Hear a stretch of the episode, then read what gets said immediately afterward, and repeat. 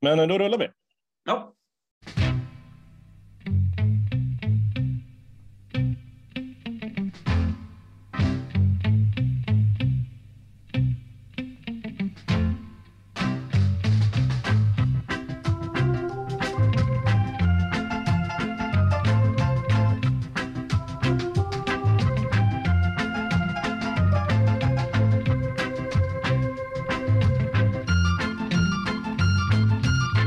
Hej blå vänner och välkomna till avsnitt nummer 109 utav CSS-podden. Den enda svenska Chelsea-podden som är skapad och manövrerad av Chelsea Supporter Sweden. Alltså den enda officiella svenska Chelsea-supporterföreningen med platina-medlemskap i Chelsea FC.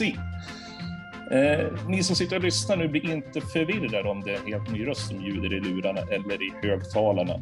Eh, Jakob Lindström heter jag och kommer vara en av flera programledare under denna säsong. Och vad det innebär, det tycker jag att Donny får förklara de gångerna han är med helt enkelt. Men jag sitter inte ensam utan eh, tillsammans med mig sitter Hannes Bergenfur och jag hoppas att allt är bra med dig Hannes. Ja, med mig är det bara bra. Få äran att vara med här. Ja, härligt. Och eh, Linus Sjöström, allt är bra med dig också? Ja, men det är underbart. Det är kul att vara igång igen och det är en ny säsong framför oss. Så det ska bli extremt kul detta.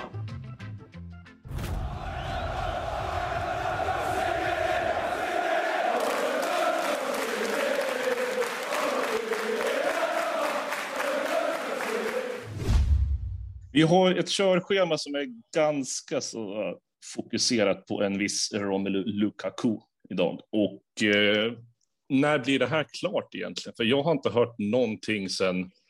Vi kan börja där. När tror vi att det här blir klart? Eh, jag tror ikväll, garanterat. Eh, om man följer medierna och händelseförloppet så verkar det som att det kan bli ikväll då han presenteras för klubben. Men eh, vi får la se. Men det jag har läst till mig är att det kan bli ikväll, helt enkelt. Och uh, ursäkta. Ja, jag, jag, tror, ja, jag tror också att det blir ikväll. Jag har också funderat grann på det här ifall det kan vara någon sorts PR-strategi med tanke på att det finns en annan person som rör sig ute på marknaden just nu och ska bli presenterad ifall Chelsea vill. Jag vill tajma in det här då, så det inte krockar eller så. Eftersom att det verkar som att Messi kommer bli presenterad imorgon så är väl en, ikväll en perfekt tillfälle för Lukaku, tänker jag. Så, så jag tror också ikväll det eh, kommer nog rulla in innan avsnittet släpps eventuellt. Mm. Ja, vi får väl se, se hur det där ter sig. Men eh, alltså, Lukaku, vad, vad får vi av honom? För att när jag tänker på Lukaku, då är det så här, ja, men, vi hade honom ett tag och det var väl inte direkt att han var en eh, jättebra spelare då. Han blomstrade lite i Everton, blev köpt av United och det gick väl sisådär för honom där. Eh, och sen helt plötsligt exploderade han i Inter. Men det är ju så här med jämföra Serie A med Premier League. Jag i alla fall är en, en av få som kanske är lite, lite skeptisk till Lukaku-värvningen. Vad tycker ni andra? Alltså, generellt, alltså Lukaku är en otroligt bra anfallare och är en av världens bästa. Och kollar ju på när han kom till klubben så var han ju en extremt lovande talang. Kom från Anderlecht och hade ju otroligt stora lovord. Men Chelsea under den tiden hade ju Drogba, Fernando Torres, så det är svårt att komma in bland den konkurrensen som redan fanns i klubben. Men jag tror att gentemot hur Werner såg ut förra säsongen så tror jag att Lukaku kan passa in perfekt i den startelvan eftersom att det är en kille, han vet ju vart målet står och Werner kan behöva fem, sex lägen innan bollen sitter, men Lukaku behöver minst, han behöver mest en, två lägen så sitter bollen. Så jag, jag tror på mål, eh, att han kommer leverera mycket mål för oss, men eh, vi får la se, men förhoppningsvis så kommer han vara en viktig spelare för laget. Och, eh, så jag tror det, det kan bli en otroligt bra värvning för klubben. Ja, om jag ska vara ärlig så var jag lite, jag blev lite besviken när ryktena om Lukaku började intensifieras. Eh, eftersom att det var en annan Raiola-klient som jag hade mina ögon på i Håland. Och eh, eftersom, ja men jag ser Håland som framtiden liksom och vi har ett ungt lag och eh, ja, Lukaku, jag tyckte inte att han hade, eh, var, var inte så bra i United och så vidare. Men jag har ju försökt att scouta honom lite grann för att få se vad det är för spelare som kommer nu när det har blivit klart i stort sett och alla säger att det är klart. Eh, och jag tycker att hans spelstil passar in perfekt i den spelstilen vi har offensivt eftersom eh, jag tycker vi saknar det han, han har eh, i vårt anfallsspel med tyngden och med targetspelet. Eh, men också sättet han gör mål på. Eh, om man kollar på hans mål från förra säsongen så är det mycket med inspel från wingers och wingbacks, precis som vi har. Och i de lägena där Werner har bränt så han satsar chanserna istället. Så det, jag tror att han kommer göra de här enkla målen. Det tror jag det är precis det vi behöver, framförallt för Premier League-titeln. Jag är med på vad ni menar där också. Eh, men jag satt också och funderade på med Håland-värvningen och jag ska ju vara helt ärlig att jag är ju så sjukt skeptisk när, det så när, när en spelare blir så överhypad i media och press. Och, men så, det, det är som vanligt, så fort det ryktas, då ska, ju, då ska ju vi vara där och ja, mm. nalla i det. Och sen om det är sant eller inte, det får man ju ta med en nypa salt. Men Håland känner jag också så här, ja visst, han kommer säkert göra någon säsong till i Dortmund och sen förmodligen blir det Bayern München eller ja, Real Madrid skulle jag säga. Mm. Och, men Lukaku, 28, vad är han, 28 va? 28 så han fyller 29 i år. Eller han är 29. Uh, eh, och den pengen vi lägger för det. Jag menar, det är inte alls långt ifrån eh, vad vi skulle ha liksom plockat in, vad vi kunde plocka in Håland för. Det som lägger till några hundratusen till, möjligtvis. Eller jag är ute och cyklar. Alltså grejen är att nu har ju de här transfersummorna har ju gått upp eh, till otroliga siffror om man kollar på Jack Grealish till exempel 1,2 miljarder och den här affären är också uppe och snuddar på de siffrorna om inte mer. Eh, även Sancho var ju dyr för United så jag tänker att idag har vi pris på spelare som jag tycker är, det är otroliga priser som jag kommer ihåg när vi värvade Fernando Torres, då var det en halv miljard och det var det världens grej och det var i 2011 liksom. Mm.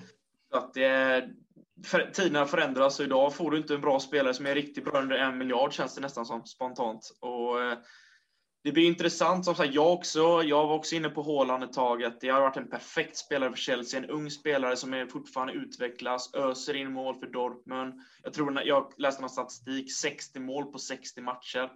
Det säger ju något. Det är helt sinnessjukt. Men Lukaku, det är ju en otroligt bra anfallare, det vet vi. Och han vann scudetto med Inter och otrolig statistik i den italienska klubben. Och han har ju varit i Premier League och visat det innan, till exempel när han var i, han var i West Bromwich där.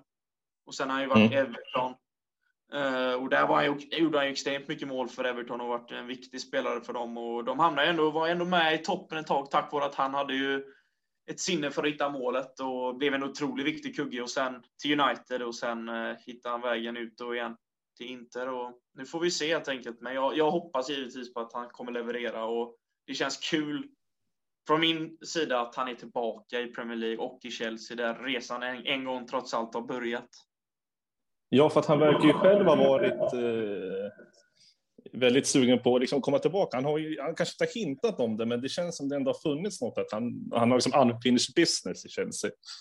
Absolut. Eh, och, men å andra sidan, det krävs ju ändå ganska mycket att en klubb som en gång har sagt att men, vi vill inte ha det liksom, och sen ja, komma tillbaka till den klubben igen. Eh, och det kan ju sig bara bevisa på att han, han vill bevisa att, vad, vad de gjorde för fel första gången kanske. Mm. Och sen just det här med prissumman. Nu vankas vi fram och tillbaka på olika sidor här, men 1,15 miljarder svenska kronor har jag läst fram till. Mm. Eh, och det är som sagt senaste Torres halv miljard, fem, ja, 500 miljoner svenska kronor. Det är liksom på de här åren så inte bara att det skjuter eh, pengar på spelare som går upp över miljarden, utan ja, så har Grealish nu i City, vad var det, en miljard. Eh, bara köpte vi en Kepa för 700-800 miljoner. Så att eh, det är precis som du säger, att ska man ha en klassspelare, då, det är de pengarna. Och det, är liksom, det kommer aldrig bli som förr, det, det finns inte. Vi har Lukaku på start. Vad, vad, vad, vad kommer Tuchel egentligen Eh, hur kommer man använda Lukaku? Kommer det bli likadant som i Inter, som Conte använde honom, eller kommer vi få se något annorlunda? Ja, alltså det tror jag. Alltså, på det sätt vi har spelat innan så tycker jag att han kommer passa in perfekt. Det var ju som Hannes sa tidigare där, att eh, den spelstilen vi vill ha kommer passa Lukaku bra, för när det vänder snabbt och han är extremt stark och är nog ganska snabb för att vara så stor och jag tror absolut han kan passa in och han kommer säkert kunna spela upp sig med Kahavets och Mount och alla gubbarna där och ge han tid bara så eh, jag tror han kommer garanterat leverera från start men eh, han kommer också få växa in i laget. Han kommer ju få komma in i ett helt nytt lag och en ny atmosfär och en helt ny klubb. Som han känner igen sig tidigare, men en helt ny elva liksom. Så att eh, han, det kommer fungera tror jag.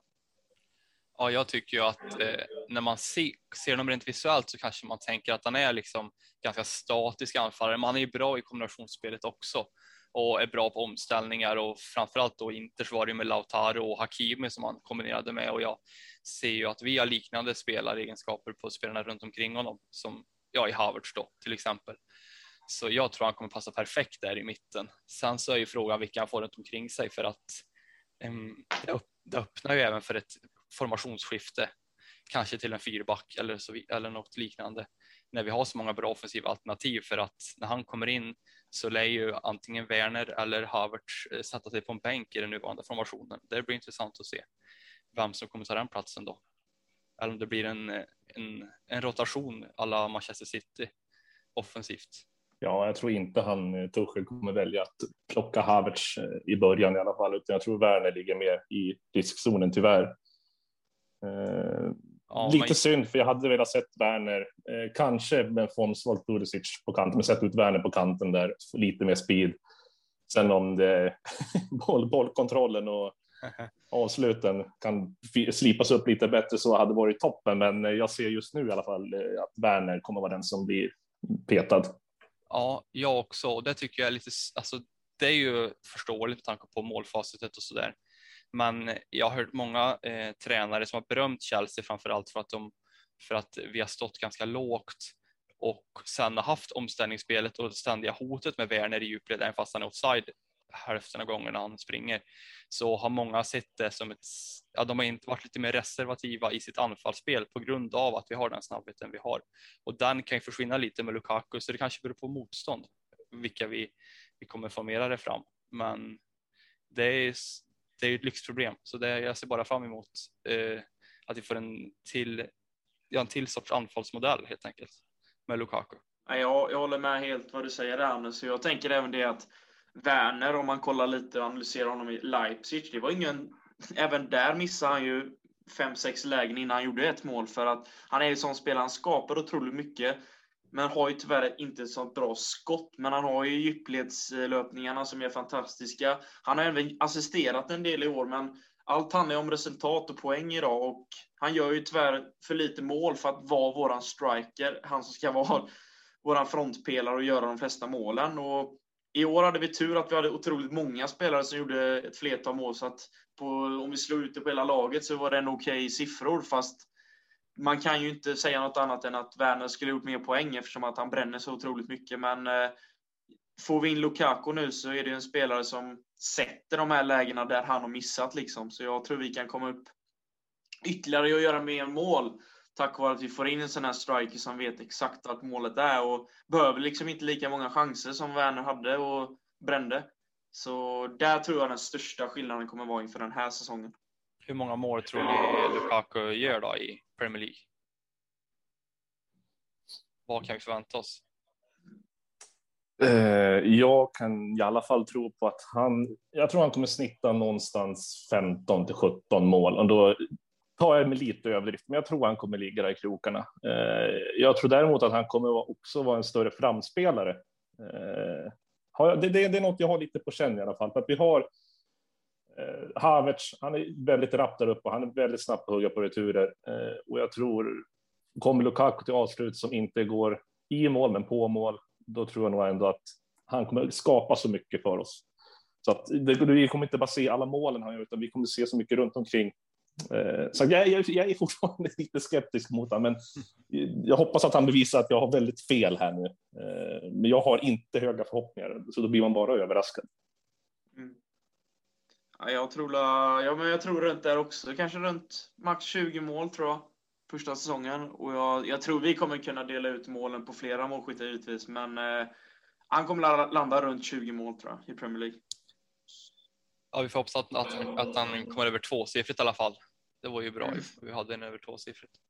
Eh, vi eh, lämnar Lukaku lite grann där och eh, i och med hans förmodade intåg, vi, skulle säga, vi, vi kan ju inte säga att det är 100% klart eftersom vi inte har fått något bekräftat från Chelsea själva än, utan vi förmodar väl bara att det är klart. Och, men då i sin tur så är det nästan klart nu också att Abraham går över till Roma. Och det är ju nästan förståeligt för att han har ju knappt spelat någonting säsongen som var heller och han finns absolut inte med i Tuchels planer verkar det som. Eh, men först läste jag om ett lån till Roma. Till slut nu såg jag att det var en försäljning på 430 miljoner. Är det någon som har er som har sett någonting mer av det där? Nej, jag såg alltså... 34 miljoner pund. Så ja, precis. i övergång. Det är allt jag har sett. Så jag vet inte, jag har inte läst någonting vilka källor det var eller så, eller hur, hur stor sannolikheten var, men eh, jag tror, jag är lite skeptisk till en försäljning av Tammy, men jag ser inte riktigt vilka andra alternativ vi har bakom Lukaku, för jag vill inte att, eh, att eh, Bats ska in och snurra någonting. Så, så ja, jag vill hälsa kvar Tammy, men vi får väl se om det blir av eller inte, om det kommer en ersättare kanske. Ja, för att jag hade sett då att de hade blivit erbjudna att betala 5 miljoner euro, alltså direkt då, och 35 till 40 miljoner över, alltså över säsongerna, då, beroende på hur han presterar. Och det här alltså var alltså ett låneavtal, men sen nu har det ändrats till, ett, ja, till en försäljning. Då. Eh, jag hade ju helst sett, om man nu ska försvinna, att det blir i alla fall ett lån till en början. Men eh, det kanske inte finns så många utvägar om man inte vill sälja till Arsenal, som var hugg i honom också. Ja, alltså Arsenal vill vi man inte sälja till som Chelsea-supporter givetvis. eh, spontant. Eh, men alltså Roma, de är ju i behov av en striker nu. Eh, eftersom Dzeko kommer antagligen då enligt källor gå till Inter eftersom Lukaku lämnar. Och vilket betyder att de behöver en forward och eh, José Mourinho har ju tidigare, som vi vet, har tränat Chelsea och eh, vill ha in Tammy Abraham i sitt lag. Och får han igång Tammy så kommer vi sakna honom. Kommer jag i alla fall otroligt mycket för att det är en kille som det är bara att det ska explodera och när det väl gör det så tror jag att han kommer bli en otroligt bra forward. Eh, som kommer fortsätta göra mål, men eh, han har ju som sagt lite problem som Werner är att det här med att missa fem, sex lägen innan målet kommer, vilket gör att det blir svårt att kunna ge honom förtroendet ständigt när inte han levererar på den nivån han ska göra om man ska spela i Chelsea. Om nu Abraham försvinner, då, då står vi egentligen bara med Lukaku och alternativt Werner. Mm. Vad, vad, gör vi? Alltså, vi, vi kommer, vet, alltså, kommer vi plocka in någonting annat eller kommer liksom vi stå still där och det kanske blir en säsong att Lukaku blir skadad? Ja, vi kommer, då, då ser det ut som förra säsongen igen.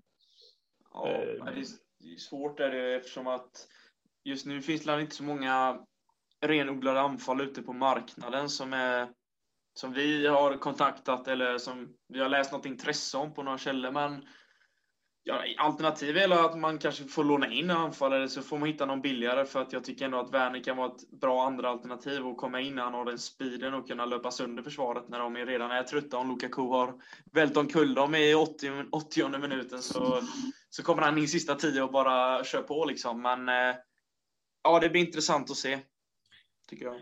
Ja, jag tycker också det är intressant eftersom att eh, både Broscha har ju lämnat nu eh, på lån och sen då också Giroud och som då också Abraham skulle lämna.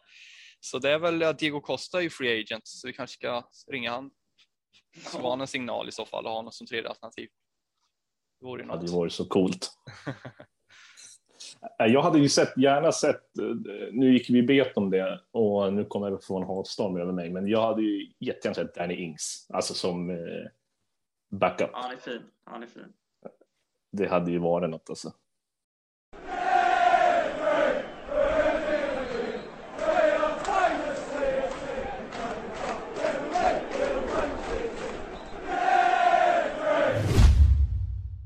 Det som förvånade mig här nu, det var när vi plockade in Lukaku och de inte fick ett erbjudande som inkluderade Marcos Alonso.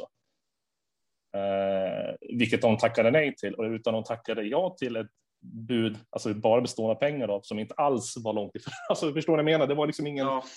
differenser mellan pengarna på inkluderat med Alonso. Så jag undrar vilken sits han sitter i egentligen. Ja, det är en bra fråga.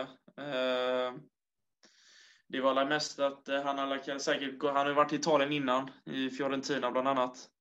Så, eh, och inte ingen dålig klubb att komma till heller. Eh, som vänsterback så har han ju en bra möjlighet att slå sig in i den startelvan, men eh, ja, som sagt, det är rykten om pengar hit och dit, så man vet inte riktigt vad summan har varit om man hade varit med också, men som sagt, jag också rynkade lite på ögonbrynen när jag läste det där, att det var nästan samma summa med, med Alonso inräknat. Så att det var ju lite konstigt.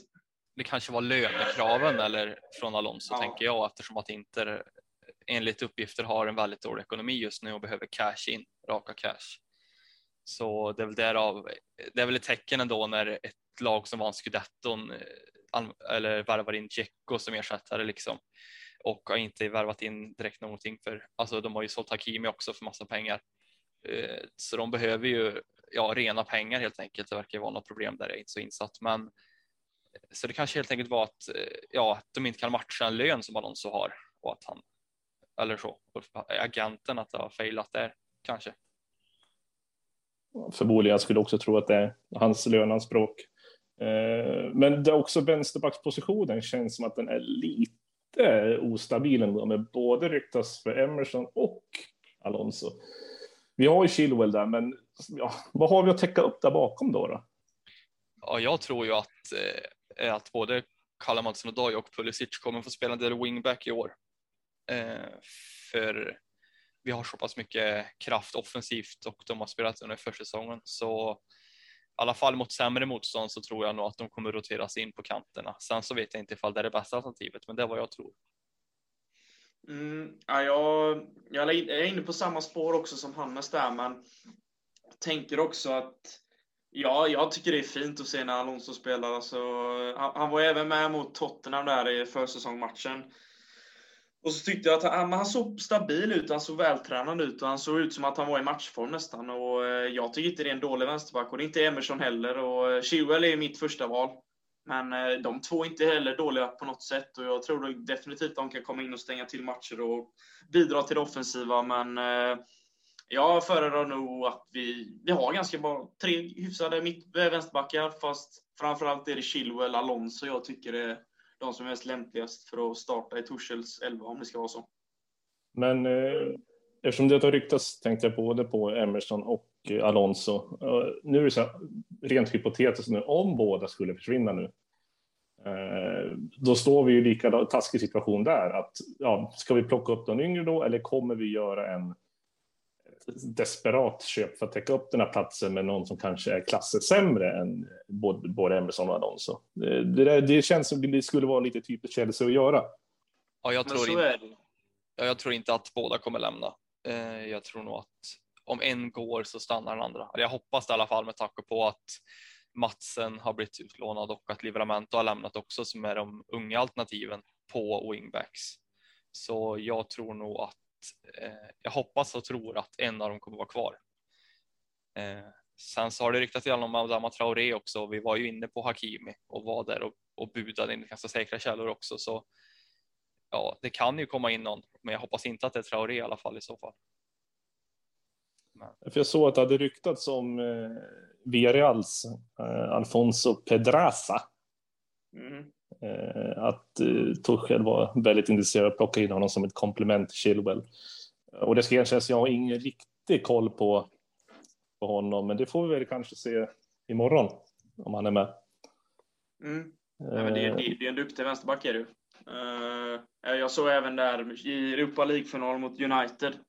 Så uh, ja, det, var, det, är, det är bra vänsterback om vi säger så. Det, det är inget tvivel om det. Det är bara frågan om han vill sätta sin position där han kanske inte är det givna första valet. Det är lite mer de tankarna jag går i. Ja, och han har ju ändå erfarenheten av Premier League. Han var ju utlånad till Leeds. Eh, nu kommer jag inte ihåg vilken säsong det var, men han kan ju ändå ligan. Och eh, som sagt, jag, jag, jag har dålig koll på honom. Det här var ett rykte som jag snappade upp för några dagar sedan. Eh, så att jag har ingen koll på vad det är för typ av spelare, men varken om det är någon fart eller om man har schyssta avslut eller om det bara liksom är en stabil vänsterback. Ja, alltså, nu, som sagt, jag har inte scoutat han helt, men han har ju en bra vänsterfot och bra teknik och skulle verkligen, han skulle verkligen passa in i Torshälls spel, det tror jag garanterat. Det är bara mest om hur lösa dessa rykten är och hur trovärdiga nu har inte jag kollat källorna precis, men jag har också läst detta ryktet. Men det får vi ju se vad tiden visar. Ja, och så har vi en mittback som det ryktas om också från Sevilla. Julius Kunde, eh, 22-årig fransk mittback. Eh, han däremot har jag sett en del av och nu vart det ju ryktestrådarna även att Zuma eh, var på väg bort i någon bytesdeal. Och det var vi med. Nu ska jag tänka, nu står det still i mitt huvud bara för det. Jag skrev inte jag ner. har någon av er koll på det med Zumas? Ja, du menar summan eller? Nej, han skulle, han skulle inkluderas i någon byte. Ja. Vem tusan var det med? Det var väl Schultz Condé? Eller, alltså... ja, jag tror det, det är samma det... veva, va? Mm. Nej, visst är det det? Ja, ja det, är det, det är det. Ja, men då... Zuma, har han gjort sitt, undrar jag? Ja, och kanske, alltså han, han bidrog ju framför allt under, under hösten med, med Lampard. Och han är ju duktig på huvudet, det vet vi ju och så där, men eh, det verkar som att han vill ha mer bollskickliga mittbackar och, och med varen han har gjort, Tursel. Och jag tycker att ja, det passar ju Schuskondi bättre in i en beskrivning, framförallt i en av de, de två yttre mittbackspositionerna. Han är ju en bolltrygg spelare som, som har en ja, ganska bra blick och kan driva boll på ett annat sätt än Zuma, även fast Zuma gör raider mot Ajax liksom. Så eh, jag tycker nog att alltså klart jag älskar Zuma, han har varit med länge och så, men han är nog lite mer, lite mer mittenlag i Premier League kanske än, än ett lag som ska, som ska vara med och fightas högst upp. Framförallt i Tuchels spelmodell då. Ja, som Hannes säger där att eh, Kunde skulle nog passa bättre in nu, tacksamt också i, gentemot att han är 22. Zuma har ju varit med länge, jag tror han är för 94, han är 26. Eh, och eh, det är en bra mittback, fast där är en position vi kan förbättra genom att få in eh, Kunde. Och jag tror att det var ett lyft för hela truppen och vi får se nu eh, hur, hur det utvecklar sig om vi får in eh, Men jag, jag har läst att det ryktas om att vi ska och är intresserade av att lyckas få till den här affären. Så får vi se om Zuma ingår eller inte. För att jag läste något annat rykte idag om att Zuma ryktas till West Ham. Eh, det släpptes idag. Eh, så att det är väldigt varierat och många spännande nyheter kring vår klubb som alltid när det gäller transfertiderna. Så att, eh, det är ju roligt och vi får följa med och följa detta. Vi har ju annars en eh, brasiliansk mittback som står utan klubb just nu som kanske ska vara sugen på att komma tillbaka. Frågan om vi vill det.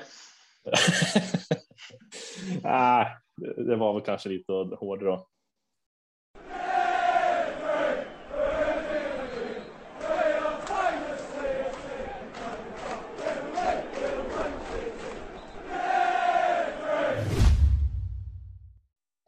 Ja, men ska vi gå raskt in på försäsongsmatcherna? Ska vi börja med Bournemouth-matchen, den allra första där?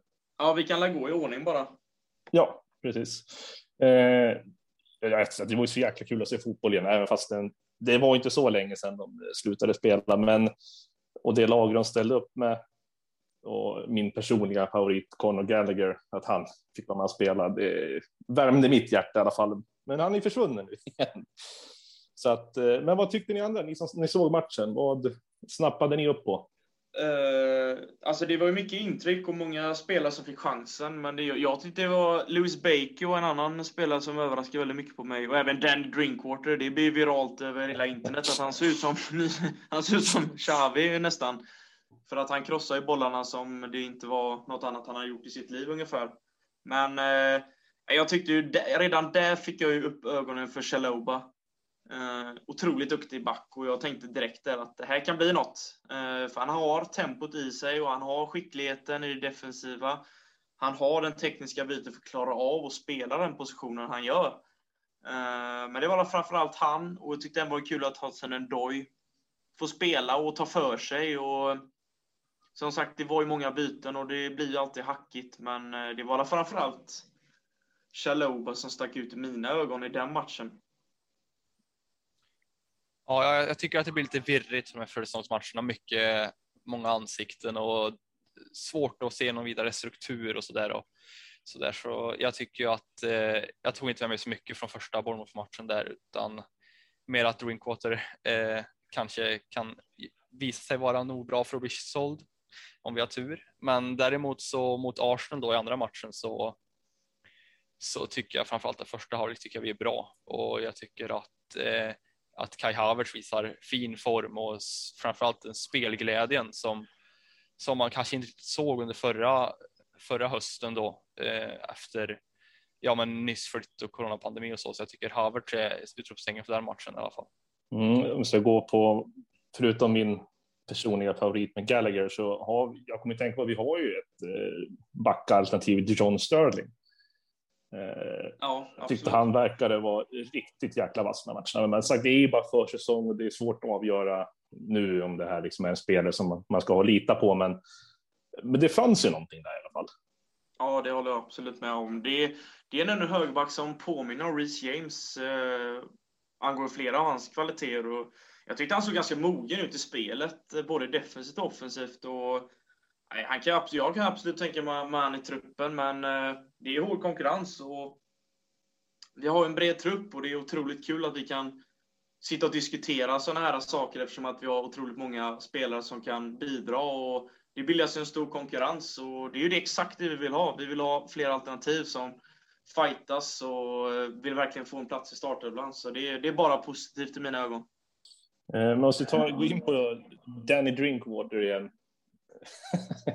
alltså den här mannen, jag, för mig, jag förstår att det är ingen klubb som eh, vill köpa, framförallt om man ska ha samma lön som man har i Chelsea, men eh, alltså, han, kom, han kommer inte kunna vara kvar och spela den här säsongen.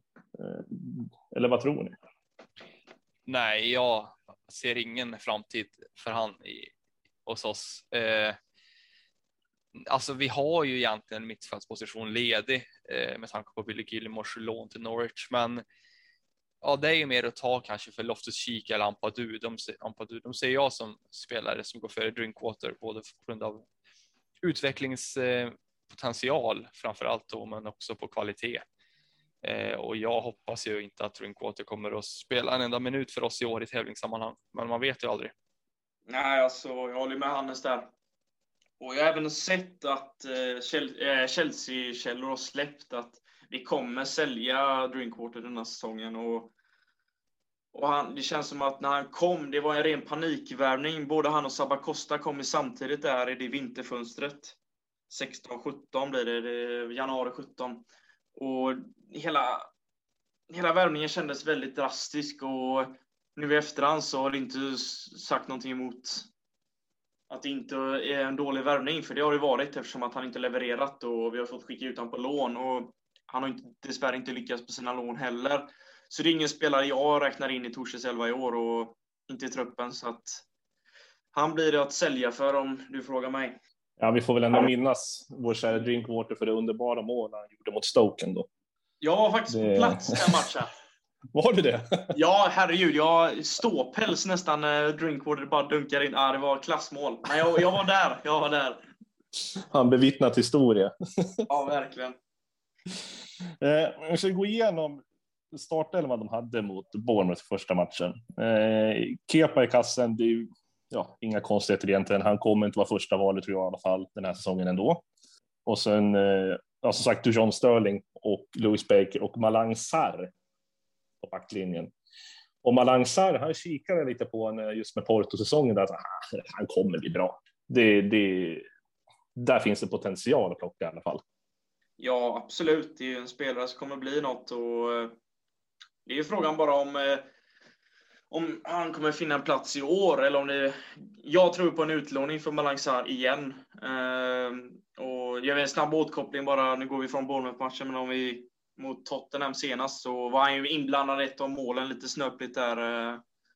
Men som sagt, det är en ung kille och man lär sig av sina misstag, men garanterat han kan Kämpar han och fortsätter utveckla sig på, visar upp sig på träningen så kan han garanterat komma med i Torshälls framtida trupp.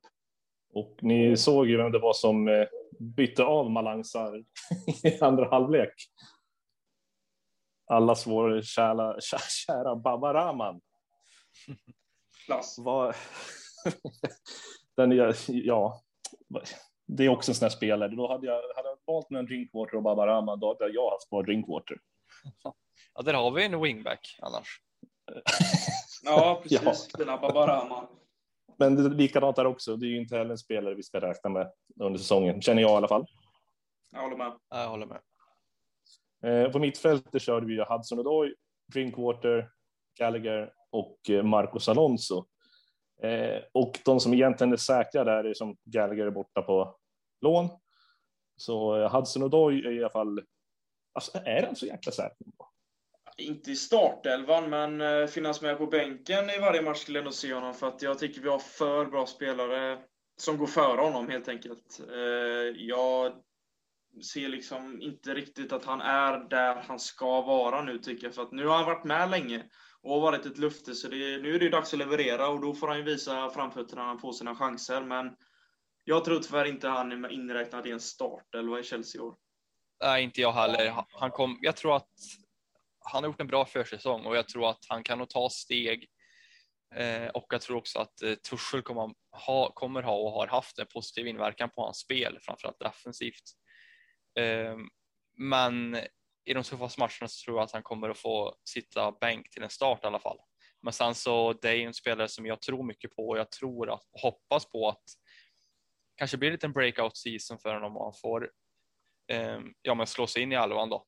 Eh, men det är många andra som vill det också så det blir tufft. Mm. Ja, vi får se vart vägen bär för vår kära Hudson. Och eh, offensiv trio hade vi Ziyech, Budicic och Abraham.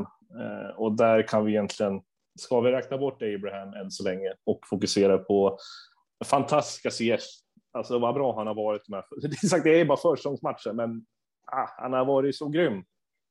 Ja, klassspelare faktiskt. Det, han, nu har han ju fått, nu har äntligen visat upp lite på försäsongen att det han har i sig och det han visar i Ajax, det har man sett glimtar av redan nu på försäsongen och det lovar ju mer för säsongen och det är kul att han kommer igång för att då har vi ytterligare ett alternativ som hotar de här startplatserna. Och det är exakt det vi vill ha. Och den vänsterfoten skojar man inte bort och vi har ju fått sett att det, det händer saker när han har bollen och han hittar passningar som inte alla andra ser.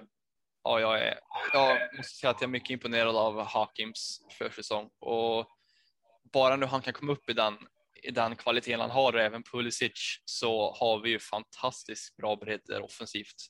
Eh, nästan så att det, det bara är PSG och City som kan mäta sig med den och Bayern kanske i hela fotbollsvärlden och det är ju ja, det är ju faktiskt smått unikt och någonting vi ska ta vara på. Och framför allt den här möjligheten att vissa spelare kan ha råd med att ha sämre matcher för vi har alternativ och att ingenting hänger på enskilda spelare. Eh, framförallt då mot de här sämre lagen som jag tycker att vi har slarvat bort poäng mot tidigare eh, när det inte riktigt har stämt att vi då har personer som kan komma in från bänken eller kanske har roterat sin match i veckan och kommer in och spelar bra. Eh, för att jag tror att den bredden är grunden till att till exempel kom, gå långt, eh, komma högt upp i Premier League tabellen och kanske med lyfta pokalen. Mm, och vad tror vi då om eh, Pulisic? Eh, med tanke på att jag jag ska inte säga att jag, ja, nu får folk tro att jag är en jättestor skeptiker till hela laget, men jag har liksom inte sett Pulisic som någon startspelare sedan han kom egentligen, utan eh, han har sin speed. Det är egentligen det han har tycker jag. Eh, han kan om han vill bryta in och göra en spelare, men det blir oftast inte så mycket mer än så. Eh, bortsett från det här målet han gjorde mot City när han stack iväg. Men jag ser i alla fall Pulisic att, inte, att han kommer nog inte vara en startspelare, även fast Torsen kanske har vissa känslor på honom. Men nej, jag tror alltså, inte heller han kommer vara en startspelare. Jag tror att eh, det är lite make it or break it nu den säsongen för Pulisic och så får vi ut fler efter det. Men jag, ja, om det nu inte blir så att han kommer att få, som Tuchel har pratat om, få laborera på en wingback position så kanske han kan utmana platserna där. Men offensivt så behöver han visa mer om han ska få starta.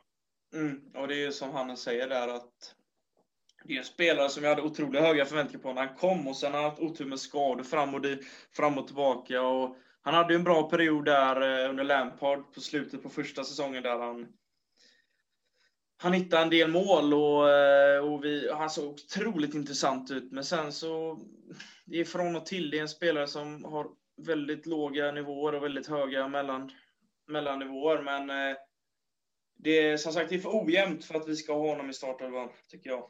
Tittar vi på spelare som kom in under den matchen och vi är sagt fortfarande kvar på Bournemouth och det, vi har Zappa Costa, Matt Miaska, mm. eh, Ross Barkley. Eh, det här är ju också spelare som förmodligen inte kommer vara kvar, eller för, är de kvar så får de, kommer de inte få någon speltid.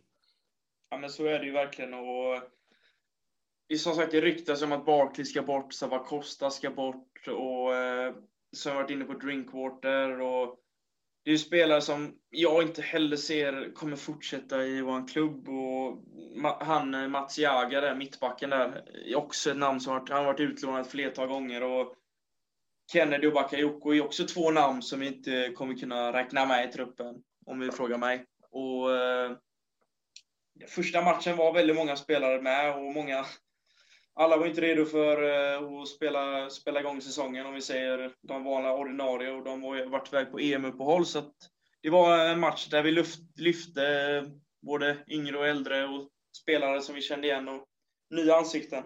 Ja, men vi, vi vann ju ändå matchen, vilket är alltid betryggande att vinna. Och sen ja, spelar en stor roll hur man vinner försäsongsmatch, men kul ändå i alla fall att eh, Ike Ugbo och eh, Armando Brocha fick göra mål. Eh, tror jag i alla fall är ett framtidslöfte. Eh, han gör några säsonger på lån nu så kommer han tillbaka och jag tror han kan bli riktigt bra. Uh, Ugbo däremot, jag har dålig, lite dålig koll på honom för att uh, säga någonting. Uh, vi raskar över till uh, nästa match, alltså Arsenal-matchen. Och det var också en skön vinst där.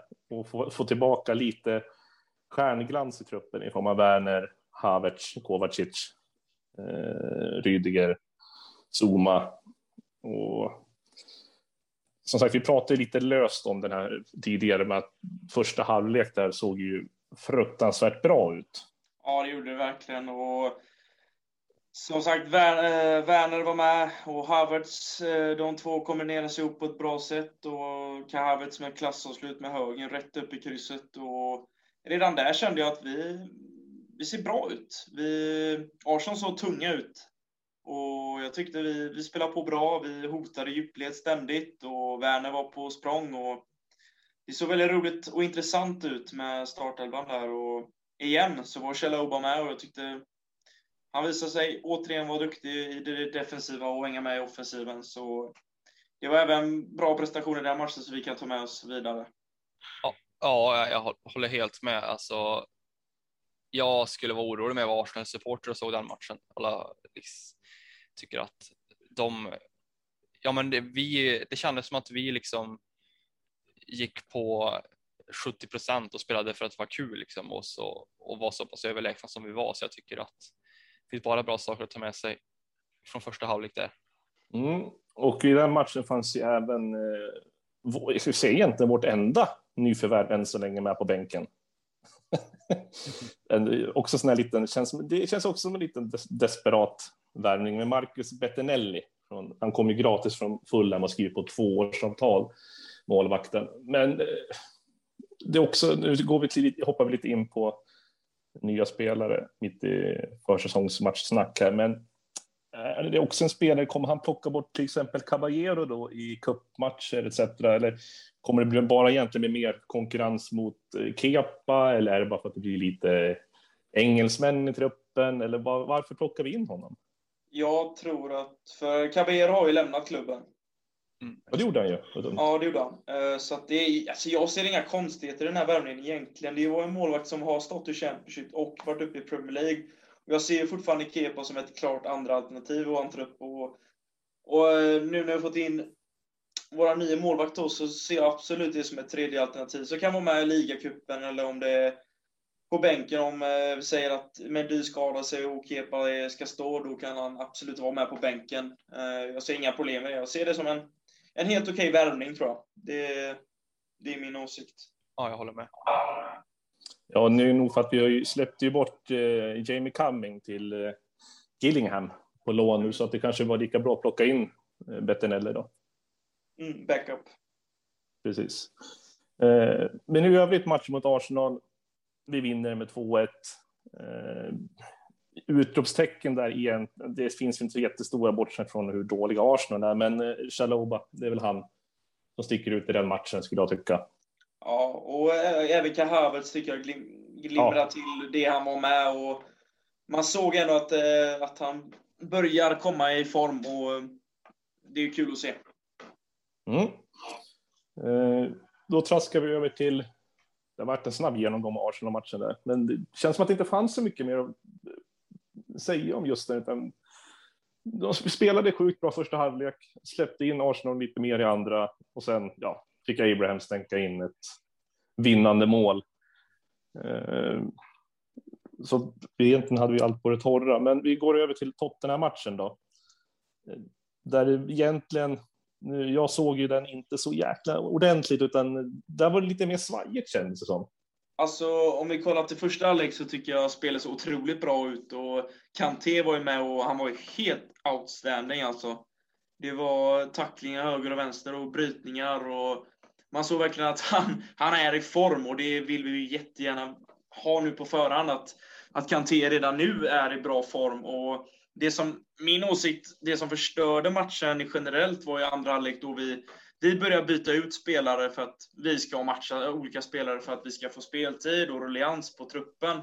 Men det var just där som Tottenham kom in i matchen och de gjorde inte så mycket byten så de hade kvar större delen av elvan vilket gjorde att de, de lättare kunde komma in i matchen och Chelsea bland annat tog in Bakayoko som enligt mig var totalt värdelös, kom in helt fel i matchen och eh, skapade bara oro i truppen. Och, så det är min generella matchbild av det, att det förstördes en del av bytena, men det är ju så försäsongen är, vi ska lufta truppen och då kan det bli så ibland. Men första halvlek såg riktigt bra ut och Hakim Ziyech var, det var klass fem stjärnor. Återigen. Ja, precis. Ja, det jag tar med mig efter den matchen är ju framförallt eh, vad skönt med fullsatt Stamford Bridge, eller ja, så fullsatt eh, alltså publik på läktaren liksom och så och få ja, hyllade och visa upp trofén framför fansen och så. Det är ju inte sämre att det är Tottenham också som står där på, på andra sidan och sen eh, så kändes allt så perfekt liksom. Vi går iväg, iväg ifrån till 2-0 utan problem egentligen. Men sen så så kändes det lite grann, i alla fall för mig, som att matchen dog i halvlek med tanke på bytena och så. Det blev inte lika intresserad, liksom spelare man är trötta på att se lite grann så som Bakayoko som ni nämner. Liksom. Så ja, jag tar väl egentligen bara med mig första halvlek och ja, men liksom när Hakim gör det första målet därefter Kantés brytning och han gör mål liksom man hör och man hör liksom Chelsea-fans som skriker av glädje igen liksom. Bara det får ni att, att längta så fruktansvärt mycket tills, tills det är match på, på lördag igen. Oh ja, man blir vart lite ryggradsrysningar när du satt och berättade till och med. Eh, men i andra sidan, vi säger de här tre försäsongsmatcherna, då spelade ju någon mer på kobben som inte var lite mer stängd. Eh, kanske inte ska räknas in på så mycket, men vi tar Bournemouth, Arsenal och Tottenham matcherna. Vad ger vi för betyg på Chelseas tre, de här tre försäsongsmatcherna? Om vi säger på en skala 1 till 5. Ja, men jag... jag skulle, ja, börjar du Hans. Ja, jag skulle nog ge en, en fyra ändå, för man får ändå se vad det är. Det är ju försäsong och även fast det inte är så kul att kolla på eh, alla spelare som man är trött på att se efter deras tidigare prestationer har hjälpt någonting så krävs det ju ändå en rotation för att visa upp spelare eller för att Tursel, det är första försäsongen för Tursel i laget så han får utvärdera truppen till, sin, till den fullo liksom. Så bra resultat och glimtar med det framförallt spelare som man är intresserad av eh, liksom hur de kommer att utvecklas och om de kommer att ha en startplats och så vidare. De gör bra ifrån sig och det är ju det som jag, jag som åskådare kollar mest på hur spelarna som jag som jag tror på helt enkelt hur de hur de presterar. Så jag skulle ge den 4 av 5. Ja, jag är också uppe och snuddar på nästan samma betyg. Jag, jag säger det är tre och en halv skulle jag ändå säga. Det är tre och en halv mellan där. Mellan tre och en halv till fyra stjärnor och mycket det grundar jag på att ja, stundtals har det sett bra ut och eh, som sagt, en försäsong är ju till för att rotera kolla av vilka spelare kommer kunna ha en chans att kanske få vara med i truppen som inte var inräknade från början. Och som sagt, matcherna blir svåra över 90 minuter och analysera när det är så otroligt många byten. Tiden går, det blir hack i spelet och därefter är det svårt att dra en större analys. Men jag tycker ändå att det jag har sett av många spelare, det är bra. Det är liksom, truppen ser bra ut och det finns flera positiva faktorer som absolut vi kan ta med in till säsongstart nu. Och jag vill återigen lyfta Chaloba kommer att vara ett namn som jag tror och även har läst mig till att Torshäll kan vara beredd att ta med i truppen och inte låna ut den här säsongen, vilket varit otroligt kul för honom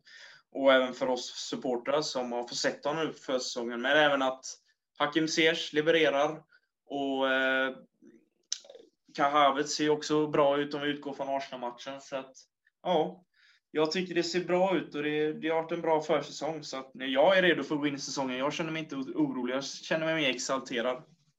Mm. Och jag skulle nog sätta, jag tror jag snurrar där på tre och en halv. Väldigt nära en fyra.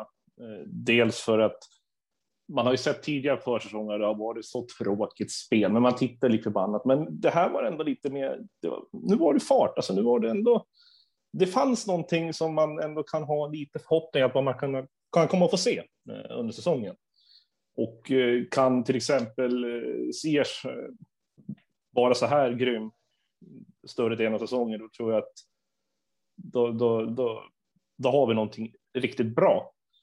Och sen givetvis alla unga som Chaloba och Duchamp Sterling. Däremot tror jag då att Sterling, han kommer nog åka ut på ett lån. Men sagt Chaloba där, att hoppas att han blir kvar. Det, det vore jäkligt kul att se i så fall. Då. Aspilicueta kommer ju fasas ut mer och mer. Ehm, han är ju fortfarande en väldigt duktig högerback, men eh, om både Reece James kommer spela upp sig bättre och sen har vi då Chaloba där. där. Ja, jag tror på det, det kommer bli jäkligt bra. Samma här, jag tror också på det.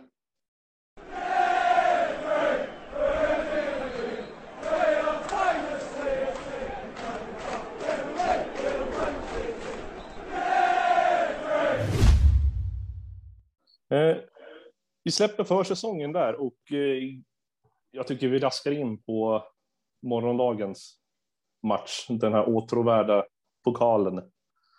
Som spelas om ungefär lika stort som Community Shield enligt mig. Ja, jag tycker ändå den väger lite mer bara för att det är en sån Europatitel som vi har tyvärr förlorat ett flertal gånger nu det sista. Så för mig vill jag gärna att vi, att vi tar den, för att vi har förlorat tidigare. Vi hade Liverpool senast och eh, vi har förlorat mot Atletico Madrid och eh, Bayern München också, när vi vunnit Europa League. Så att eh, det, och, så det har i mina ögon varit kul om vi fått vinna den här kuppen det var länge sedan nu, det var 98 senast jag för mig. Så att, eh, men det, det, är en match som vi också igen kan stämma av. Vart är våran trupp på väg åt? Och hur ser spelarnas fysiska status ut? Ja, jag håller helt med. Jag tycker ändå att det här är ganska stor fördel mot Community Shield.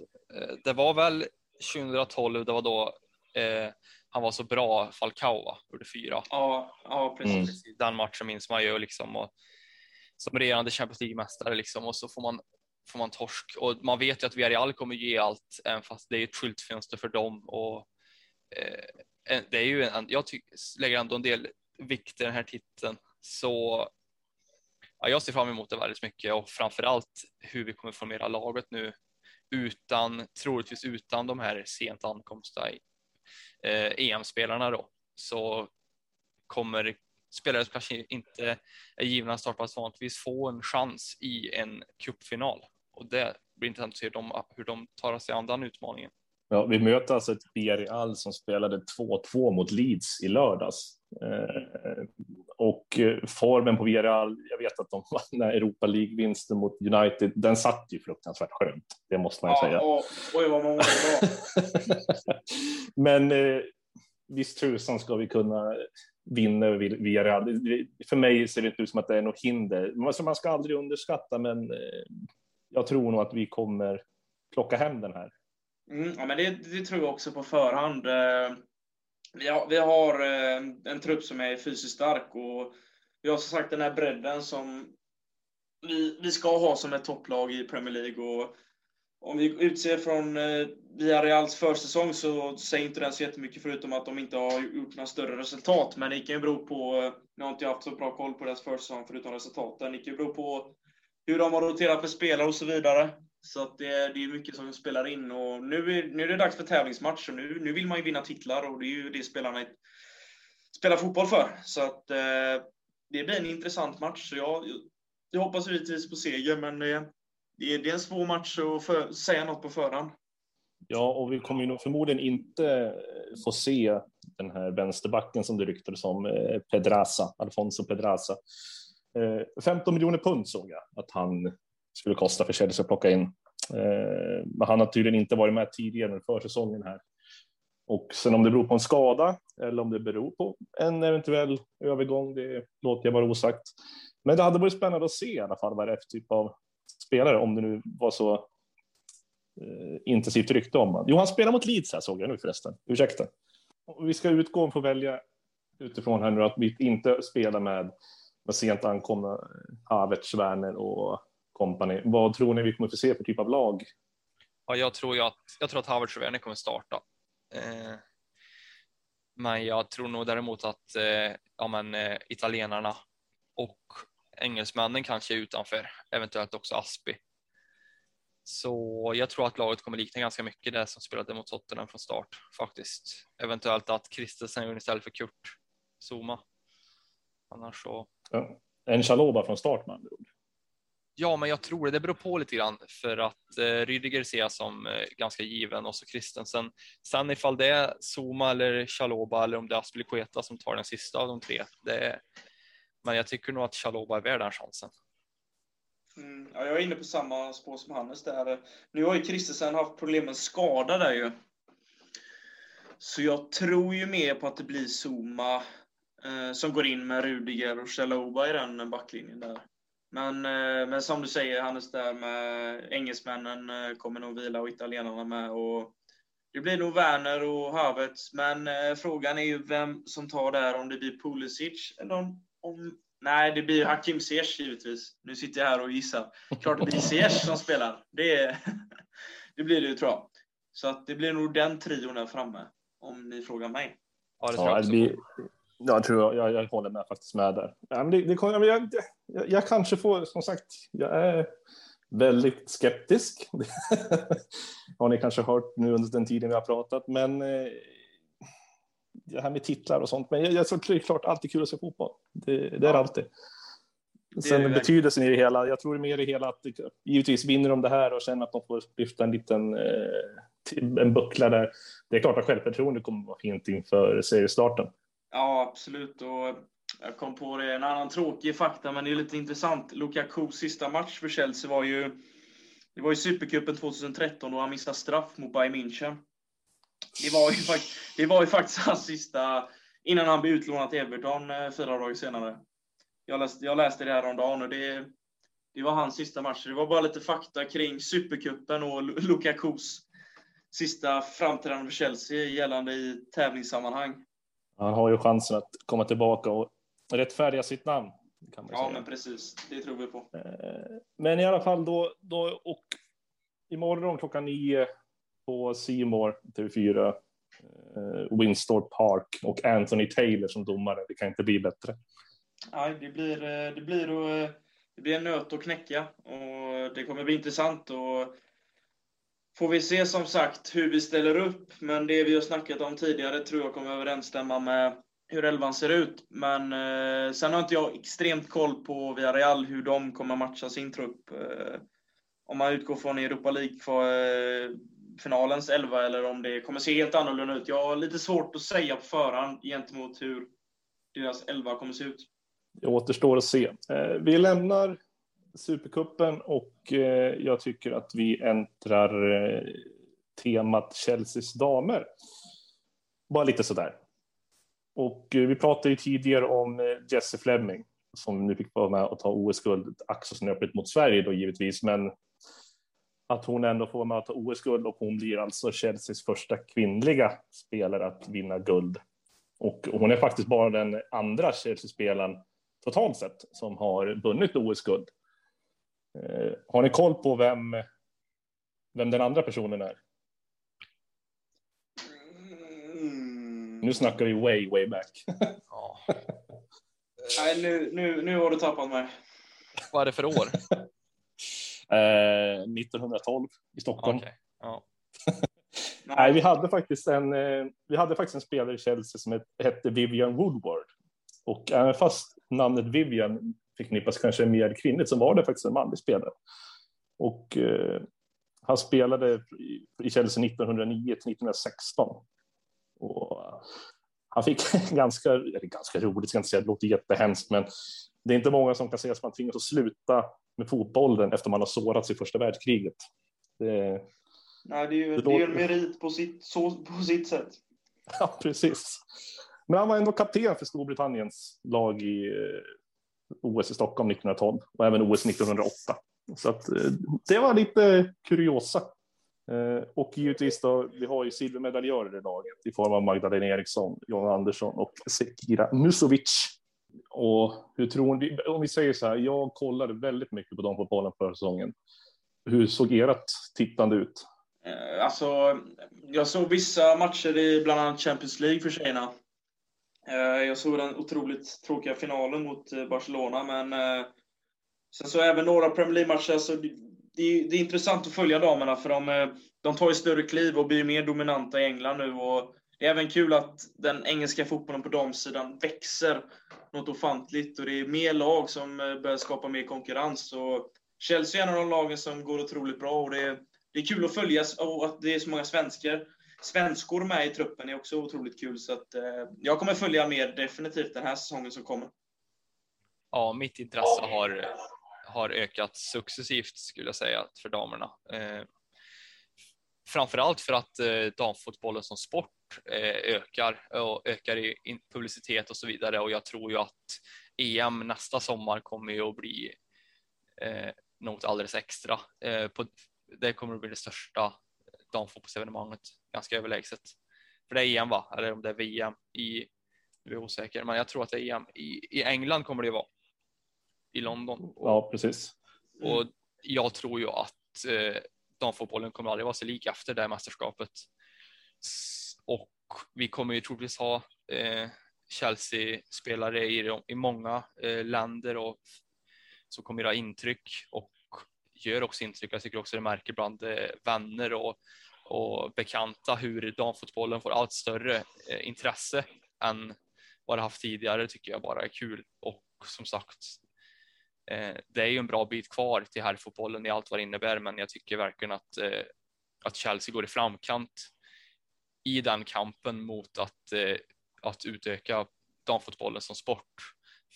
Till exempel med marknadsföringen och ja, men som tröj, tröjreleasen som kom här med vi har, har med damfotbollsspelare som, som visar upp på nya tröja och ett, eh, ett homosexuellt par också tycker jag också är jättebra.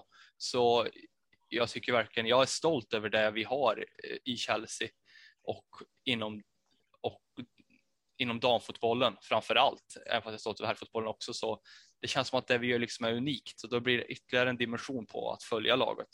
Så ja, in- det kommer ju ta ett tag även för mig att, att det går upp på samma nivå som herrarna kanske, hur mycket man följer det och vad man läser och så där. Men jag tror bara det kommer öka successivt och även säsongen som kommer nu. Eh, Det som är egentligen stora nyheter för Chelseas damer det är ju att Hanna Blandell, hon eh, lät, lät lite svenskt i den. Eh, Man tror man säger Blandell. Blundell, Blandell. Hon eh, lämnar ju damerna nu efter 11 år och kliver istället över till eh, Manchester Uniteds damlag. Men i samma veva så får ju vi liksom säga, tillbaka eh, Lauren James, alltså Reece James syster. Och eh, jag försökte snoka reda lite grann på den här eh, dealen, men det lät mer som att det var en bytes, lite pengar, men det verkar som att det inte är det. Det verkar som att det är bara två separata spelarövergångar. Ja, jag har inte heller så mycket information om just den värvningen, men eh, det var ju roligt att se att, eh, att hon väljer gå till, till den blåa fina klubben som vi är idag. Och, ja, jag kollar lite highlights och lite statistik om henne. Hon, hon verkar som en duktig spelare som kan tillföra till laget. Och som redan är ett bra lag och har många duktiga spelare. Så att det gäller att få in en, ännu mer spelare som har och kan eh, skapa konkurrens i truppen. Ja, nej, jag, har, jag har faktiskt ingen jättebra koll på henne mer än att hon är syster till Reese. Men jag ser fram emot att se henne. Och eh, man har ju sett bilder från Champions League-finalen. De var där och, och supportade och verkar vara en Chelsea-support i grunden. Så det känns bara bra att de kommer hem.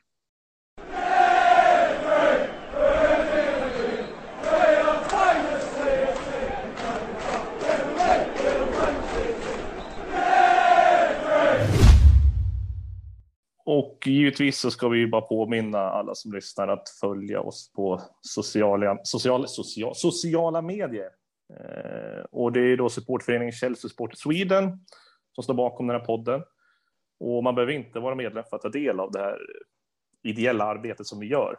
Men vill man stötta på ett enkelt sätt så kan man göra det genom att eh, följa oss på sociala medier helt enkelt. Och på Instagram heter vi Chelsea Sweden understreck official och på Twitter heter vi at Chelsea Swede, alltså Chelsea SWE. Så det är bara att ni går in och följer oss redan om ni inte gör det. Och eh, i övrigt så rekommenderar jag att man besöker hemsidan på Svenska fans som är svenskafans.com slash England slash Chelsea. Där man kan läsa artiklar, matchrapporter, krönikor eh, och info om supporterklubben och arbetet som görs. Och ja, med det så kan jag säga att vi sätter lite punkt här för det här avsnittet. Första avsnittet för kommande säsong. Och jag eh, tackar er för att ni har varit med.